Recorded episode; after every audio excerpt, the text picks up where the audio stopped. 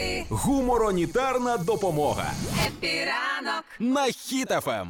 Зі мною сьогодні вранці сталися токсичні поліцейські грубіяни і хами, але є милі поліцейські, які нагадали про себе 1 квітня в день е, сміху.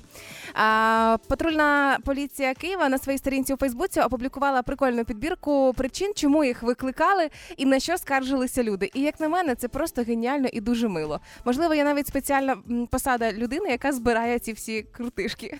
Ну, наприклад, заявник е, скаржився на кота, якого сусіди по комунальній квартирі не хочуть забирати зі спільного коридору. І я розумію цього заявника, можливо, в нього алергія, як і в мене. Мож, а можливо, ну можливо, можливо, він просто не полюбляє мило починати ранок. Якби я виходив і постійно був би кіт перед дверима, я б його напевно такий, о, Котя, привіт, і пішов би далі.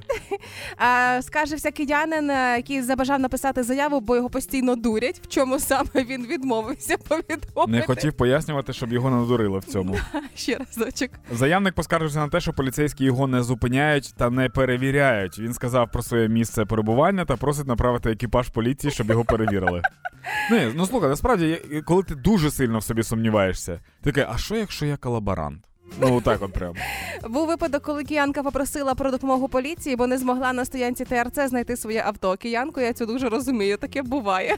Є ще один чоловік, можливо, це той, про якого я говорив тільки що. Громадянин е, просить забрати його в тюрму, оскільки він має з собою пістолет. Трохи пізніше він повідомив, що це запальничка, але бажання не зникло. Заявник також вийшов на сходову клітину і за ним зачинилися двері у квартиру. Через це попросив дозволу прийти до пункту незламності. Незла... незламності. Дверей квартири. Пункти незламності працюють. Між іншим зараз е, працюють, але не всі, які були там. Кілька штук залишили, тому туди можна приходити без попередження. Все нормально.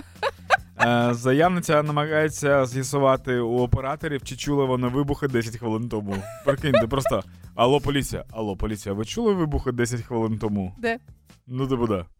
В місті. я не хочу бути коригувальницею, не скажу точно. Да. Просто чули чи не А чого це ви уточнюєте, де саме? Ви ж в Києві теж. Ага.